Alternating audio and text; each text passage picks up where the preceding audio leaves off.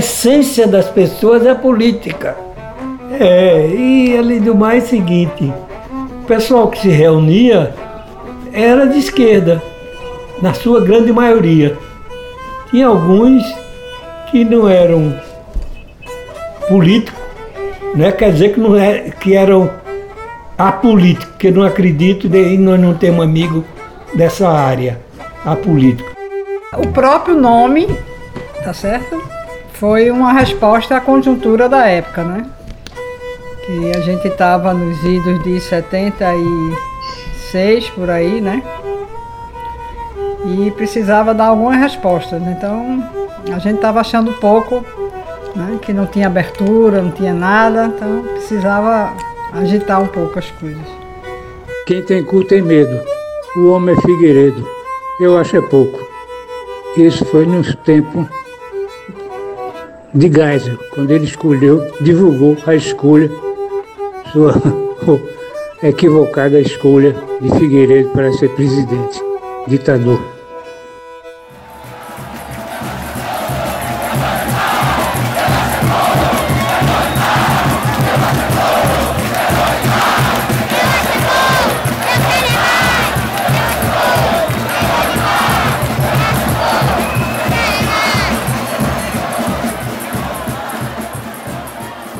E aí, pessoal, estamos de volta. Sejam bem-vindas, bem-vindos e bem-vindes ao podcast Vermelho e Amarelo do Eu Acho é Pouco. Eu sou o Tiago Marinho. E eu sou o Luli Veras e este é o nosso episódio de número 3. Demos um intervalo um pouco maior para voltar porque, bem, temos que admitir que o carnaval não veio, não aconteceu fisicamente, mas esteve dentro de nós. E está, na verdade. Imagino que cada uma e cada um de vocês que compõem a Nação Vermelha e Amarela arranjou uma forma de, mesmo ficando em casa, honrar o carnaval e seus eflúvios. Porque carnaval faz parte do nosso DNA, né, não, Luli? É, Kete, carnaval está mesmo no nosso código genético. É parte do nosso DNA. Assim como no DNA do Grêmio Lítero Recreativo Cultural Misto Carnavalesco Eu Acho é Pouco, está a política. Essas duas palavras, distantes em qualquer dicionário, são irmãs da nossa história, como vocês vão ver agora. Este é o programa Carnaval e Política, parte 1. E só um aviso antes da gente começar. Para estar conosco neste episódio, convidamos um músico que conhece e muito a força dessa ligação entre carnaval, arte e política. José Demóstenes Cavalcante, o macaco, que esteve conosco em maio de 2018 no Aurora da Resistência, participa aqui com a trilha sonora incidental e com trechos de composições suas. Dale, companheiro! Passa a bala que matou a madrugada. Passa depois, como se nada. Nem foi Jesus quem escreveu essas parábolas. E é por aqui. Bem, se é para falar sobre política, fomos conversar com duas pessoas que são fundamentais para a memória vermelha e amarela: Sônia e Valdevan Calheiros, um dos casais fundadores do bloco. Alagoana de nascença, e Valdevan militava na política estudantil quando ainda era aluno da Faculdade de Arquitetura do Recife. Parte da sua história, inclusive, foi narrada no primeiro capítulo de Eu Acho é Pouco, o Carnaval em Vermelho e Amarelo, o livro que lançamos em fevereiro de 2019 e que pode ser lido e baixado no link que está aí na descrição desse episódio. Sua vida se confunde com a gênese do bloco. Eu faço política desde que entrei na faculdade.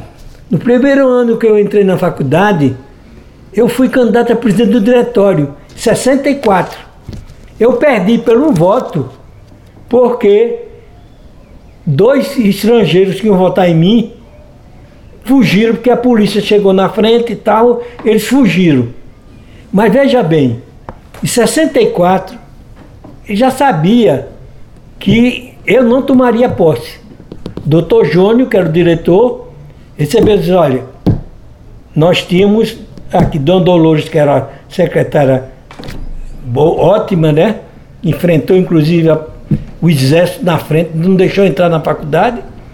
Ela disse, você não tomaria posse. Já tinha uma ordem aqui, se você fosse eleito, votar. Porque era um direitista que assumiu, foi, foi eleito.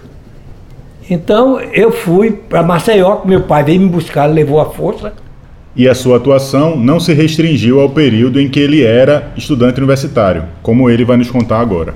Fui para a Coeb trabalhar, eu trabalhava e fazia política, todo o tempo. Já houve incidente comigo na Bahia, no Congresso de Arquitetura, no, no, do, do IAB, certo? A polícia me rachou a cabeça, entendeu?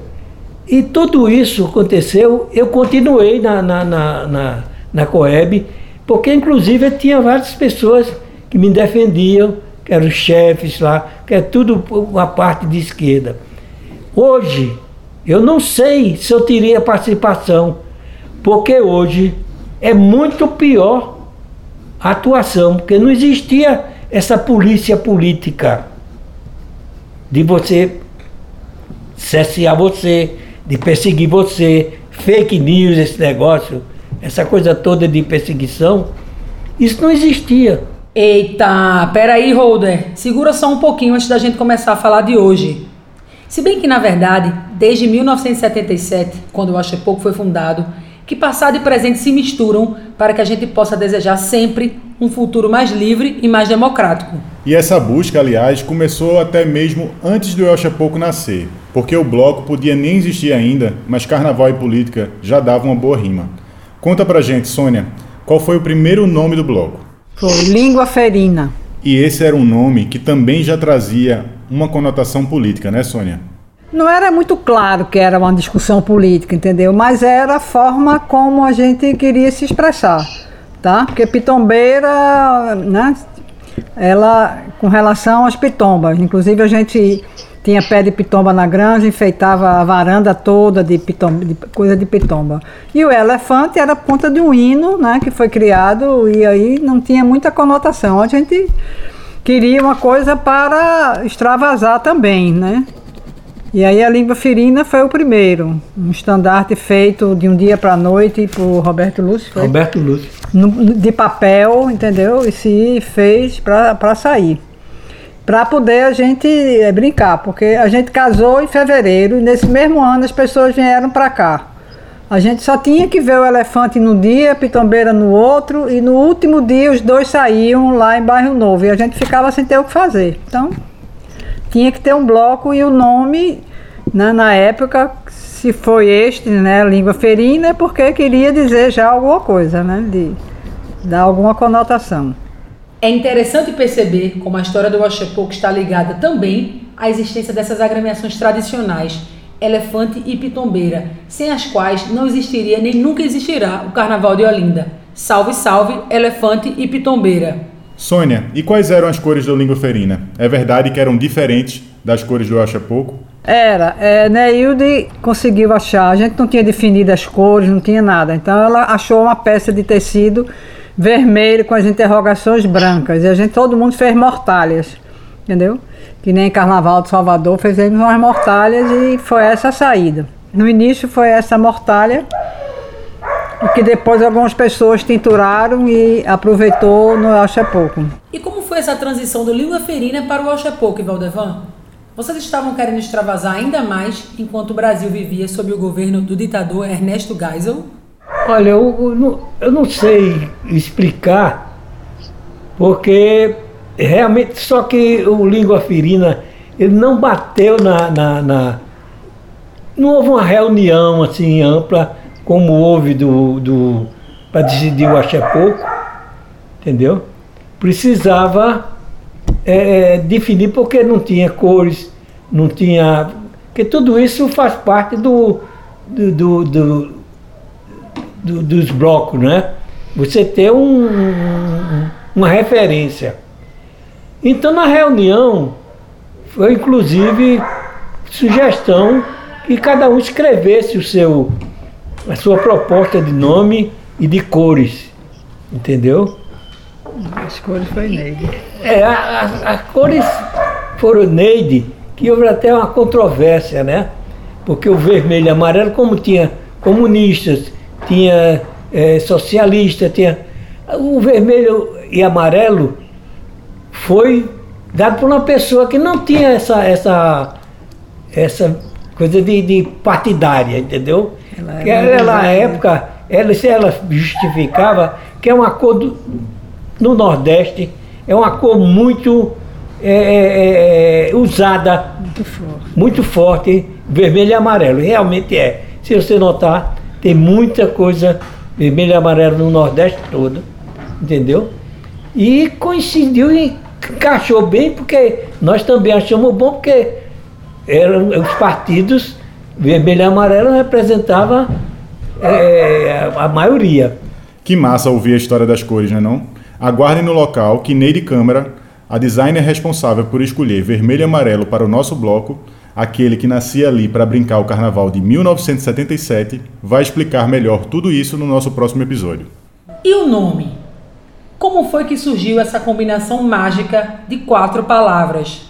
Eu, acho, é, pouco. A gente pegou um papel, um farrabo, que tem escrito as sugestões de nomes. E esse acho é pouco está lá. Você não sabe exatamente, eu mesmo, na minha memória, quem foi que sugeriu. Entendeu? Tem várias pessoas que têm a posição. Não sei se Sônia se lembra disso, mas é, é, é, é o nome completo, Grêmio Litro Recreativo Cultural Misto Carnavalesco, já veio depois. Mas eu acho é pouco, eu não me lembro quem foi que, que sugeriu. Será que Sônia se lembra? A minha vaga lembrança foi que foi a irmã de, de Silvia Tigre, Tereza Tigre, que, que, lembrou que tinha ido no bloco lá em Salvador, não sei o quê, que tinha alguma coisa parecida com um nome mais ou menos assim, eu acho é pouco. Eu me lembro disso. Entendeu? A letra que está escrito no, na, na, nesse papelzinho que foi achado, Sim. parece ser a letra de Geraldo, né? Que tem várias pessoas que escreveu, mas tem vários nomes escritos também por ele. Então ficou essa incógnita.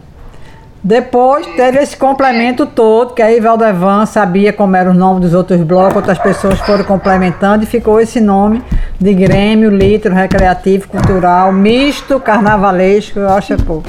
Independente da autora ou do autor dessa ideia, se estamos aqui neste podcast Vermelho e Amarelo, é porque o Eu Acho é Pouco vingou, como sugestão de nome, como bloco de carnaval e como um posicionamento político. E hoje, com quase meio século de história, podemos dizer que a nação vermelha e amarela acompanhou de perto, no meio da rua, todos os percalços da recente democracia brasileira. É por isso que convidamos outro achepoquense lá dos primórdios para falar. É dele, aliás, a voz que vocês ouviram lá no começo do episódio, em uma rima super irreverente com o nome do general João Figueiredo. Eu sou José Antônio Gonçalves da Silva, ah, conhecido por Jô. Participo do Acho é Pouco desde de sua origem. É, foi também no Acho é Pouco que eu voltei a brincar carnaval de rua. O Acho é Pouco era, no seu começo, realmente tinha a, né, tinha a participação de membros do Partido Comunista Brasileiro, do PCB. Tanto que a cor vermelho e amarelo é a cor do partido. Sempre foi muito bom participar do, do, do Acho é Pouco nos, nos seus momentos iniciais, nos anos que, da, até a ditadura, da ditadura e depois da ditadura. Inclusive, também tem um outro ponto que liga muito, eu acho, é pouco. Era a barraca, o bêbado e equilibrista, que era administrada pelo, pelo PCB, pelo Partidão. No beco da, das esquerdas, porque junto tinha um, um o PCB, o PT, né, Partido Socialista também. E esse, muito importante, foi realmente importante, os carnavais se transformou, uma transformação do carnaval muito importante para Olinda, para a gente, morando no Recife, em Monteiro, em alguns anos em Candeias, a gente ia todos os dias para participar do Euxepouco. Eu gosto muito de ver que meus filhos, filhas, meus sobrinhos, sobrinhas e a nova geração de, dos companheiros do El Pouco estão levando o bloco adiante. Obrigada, tio Jô, meu tio amado. Sem você, eu certamente não estaria aqui hoje apresentando esse podcast, nem revirando o baú das memórias em vermelho e amarelo para falar de algo tão importante quanto as relações entre folia e política. Porque se tem uma verdade é essa: entre militares, ditadores, caçadores, progressistas e conservadores, o El Pouco sempre acompanhou todos os chefes de Estado desde 1977 e as nossas camisas são registros desses 44 carnavais de muita raiva organizada em forma de sátira política, sempre em defesa da alegria e do amor.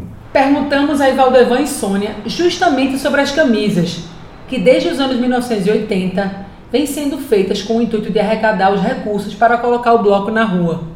Na resposta, eles se referem principalmente às criações de Petrônio Cunha, artista plástico e designer que é responsável por muitas das camisas do Axé Pouco. Só teve uma que eu discordei, e foi aquela que fez propaganda do esporte. É, essa que Botou o preto misturado com o verde, aí foi uma, uma homenagem ao esporte.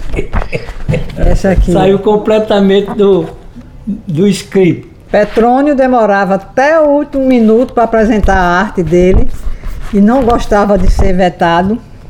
É, entendeu? Mas ele captava o espírito do bloco, entendeu? Esse de Zélia mesmo foi criação dele, ela com uma coisa na, nas costas, né? como fosse um pavão aqui. Né? Eu acho é pouco a de Zélia, entendeu?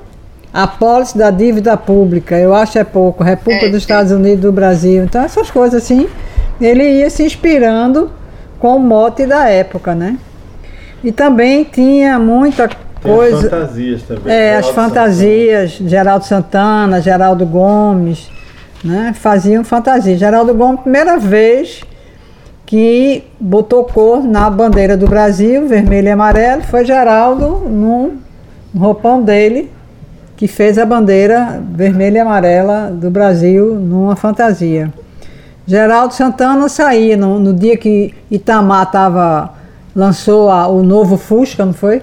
Ele botou o Fusca na cabeça, cada um ia inventando a, as fantasias da época, né? Da, do tema geral. E também existia, por parte, né, uma coisa também não só política, mas de brincadeira e de tudo, mas, mas da parte mais de sátira que era com o Nós Sofre Mais Norgoso, era o Siri na lata, que ficavam botando nota no jornal, que ia chegar fulano e beltrano, né? Tinha um bocado de coisa que Sérgio, meu irmão, ficava alimentando. O cara dizia, não, porque no, no Siri vai ter isso. Não, no nosso vai ter não sei quem que vem para cá. Era uma, uma, uma disputa de uma narrativa. disputa de narrativa de coisas para para chamar a atenção. Né? Aproveito para lembrar que todas as artes mencionadas por eles estão em nosso livro. E vamos aproveitar que entrou uma nova voz aí e apresentar Marcelo Calheiros, segundo filho de Valdevão e Sônia. Criado embaixo do estandarte, na atmosfera de criticidade e no posicionamento político do bloco de carnaval que saía da sua casa, ele divide com a gente uma reflexão sobre a história do Pouco e o nosso momento atual. A gente saiu de um, de um governo é, Dilma e Lula, um governo que tirou 40 milhões de pessoas da pobreza, um governo que, que investiu na, é, na, na, inclusão social, né? E hoje a gente tem um governo que faz o contrário. Em vez de, de inclusão social, ele, eles procuram cada vez mais você ter o abismo social. Então os ricos estão ficando mais ricos, os pobres estão ficando mais pobres. É, e isso é muito sério, sabe? E a gente vem dentro do bloco é, desde de sempre, mas mais é, com mais força né, no, pós ou durante todo o processo político que teve de redemocratização, é, como foi falado já na entrevista de Valdevan e Sônia, meus pais é, a gente teve um, um, posicionamento político a partir de, de eleições é, regionais aqui, de João Paulo no Recife, de Luciana Santos em Olinda, onde o bloco se posicionou no segundo turno. Era um segundo turno muito é, disputado entre forças de esquerdas mais ligadas a, a um sentimento que a gente defende contra forças mais conservadoras é, ligadas a um sentimento que a gente não era tão próximo. Inclusive teve algumas dissidências do bloco nesse período, mas foram minorias total, sabe? Acho que a grande maioria estava nesse intuito. E a partir daí a gente também é, começou a seguir esse movimento de, de, de ir para a rua nas, nas manifestações, principalmente após o golpe que, que derrubou a Dilma. Para denunciar o golpe de 2016, diante da crescente onda reacionária, e enquanto parte da sociedade brasileira mostrava seu lado mais sombrio contra Dilma Rousseff, única mulher eleita e reeleita para ser presidente em nosso país, levantamos o nosso estandarte e fomos à rua com o dragão. A gente fez festas também, antes disso, a gente fez festas para comemorar a vitória de Lula em 2003. A gente também sentiu esse, esse momento bom né, da redemocratização, mas quando a gente foi sentiu assim a, o golpe de, de, 2016, de 2015 para 2016 foi muito forte.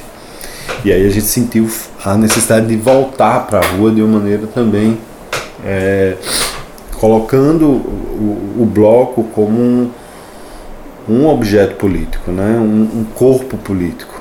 Né?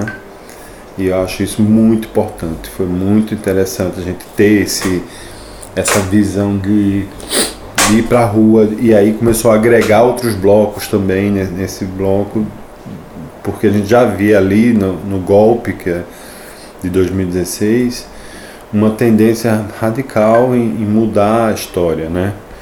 Ou seja, estava incomodando muito o pobre pegar avião, pobre ter, ter casa própria, pobre ter televisão, geladeira, tudo que, que, que merece ter, que todo mundo tem que ter. Então isso estava incomodando alguns figurões aí que, que esse golpe de Dilma foi uma, uma artimanha jurídica, né?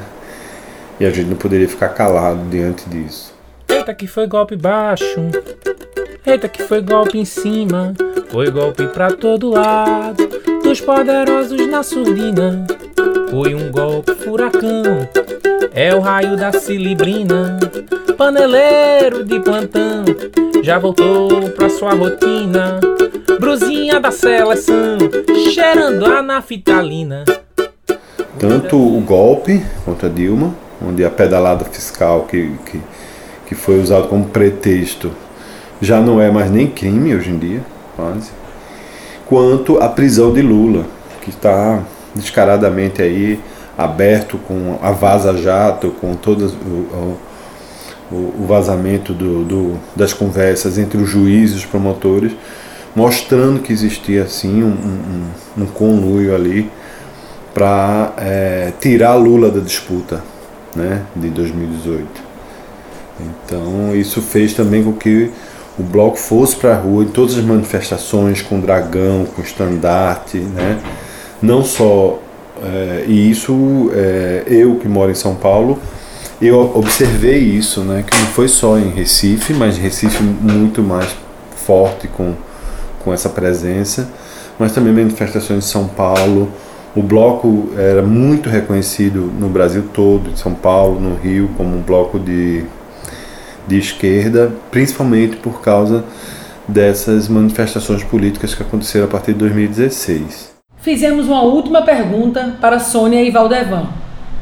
Se olharmos para o Brasil de agora, veremos um governo de extrema direita, com um presidente autoritário que não tem apreço pela vida e pela população na maior crise de saúde dos últimos tempos.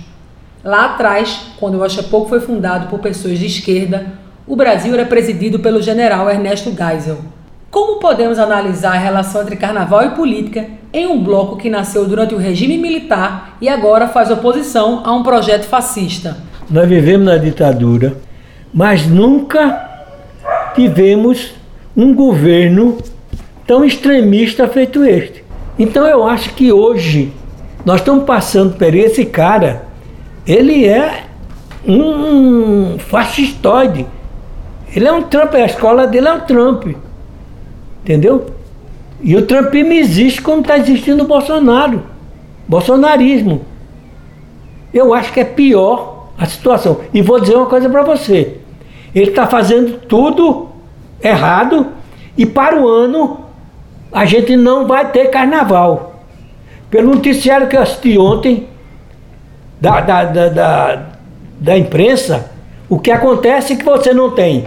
A vacina não vai começar agora a fabricar. Você não comprou os insumos. Você não. Então, a, a, a tendência é para o ano não ter carnaval ainda.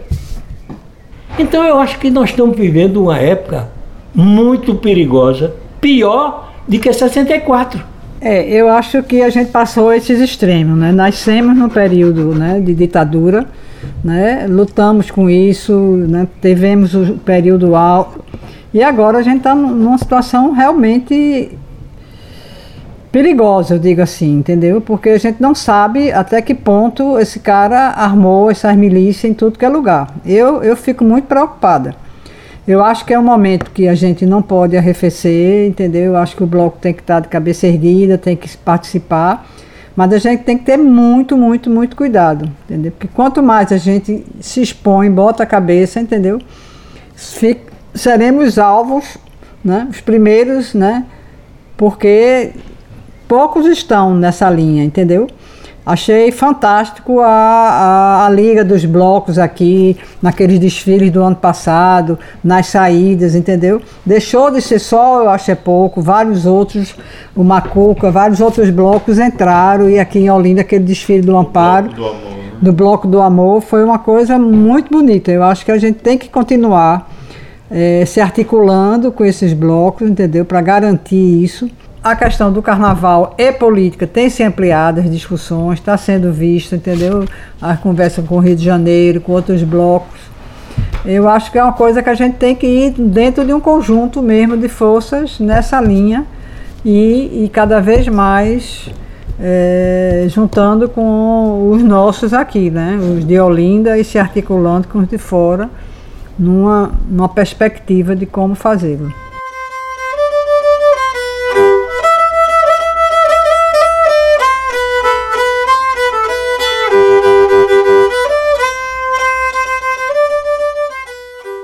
Sigamos então nessa proa de força coletiva, amor em bloco e resistência. Carnaval é política. E se liguem, essa discussão sobre esse tema não termina aqui. Nas próximas semanas voltaremos a ela, com novos depoimentos, outros convidados e vários olhares sobre essa relação que está no DNA do Eu Acho é Pouco. Queremos agradecer a valiosa participação de Rafa Santana no roteiro deste episódio. Ela que também fez a identidade visual do podcast e que faz cada uma das artes que vocês veem divulgadas em nossas redes sociais. Obrigada, Sônia e Valdevan e Marcelo Calheiros e a Jo Gonçalves por dividir suas memórias em vermelho e amarelo. E um muito obrigado especial para José Demóstenes Cavalcante, nosso amigo macaco, cantor e compositor que fez a trilha incidental para este episódio e é nosso parceiro em lutas e na resistência. Valeu, Monkey! Eu sou Tiago Marinho e apresento com Luciana Veras esta parceria entre o Acha Pouco e a Doravante Podcasts. Beijos, Luli, e até semana que vem. Tchau, pessoal. Um beijo, Cat. Tchau, tchau, todo o povo em vermelho e amarelo. A gente volta já já. Se possível, fiquem em casa. Se tiverem que sair, por favor, usem máscara. Este episódio teve produção de Guilherme Gates, Luciana Veras e Tiago Marinho. Roteiro de Luciana Veras e Rafa Santana. E edição de áudio de Rafael Borges.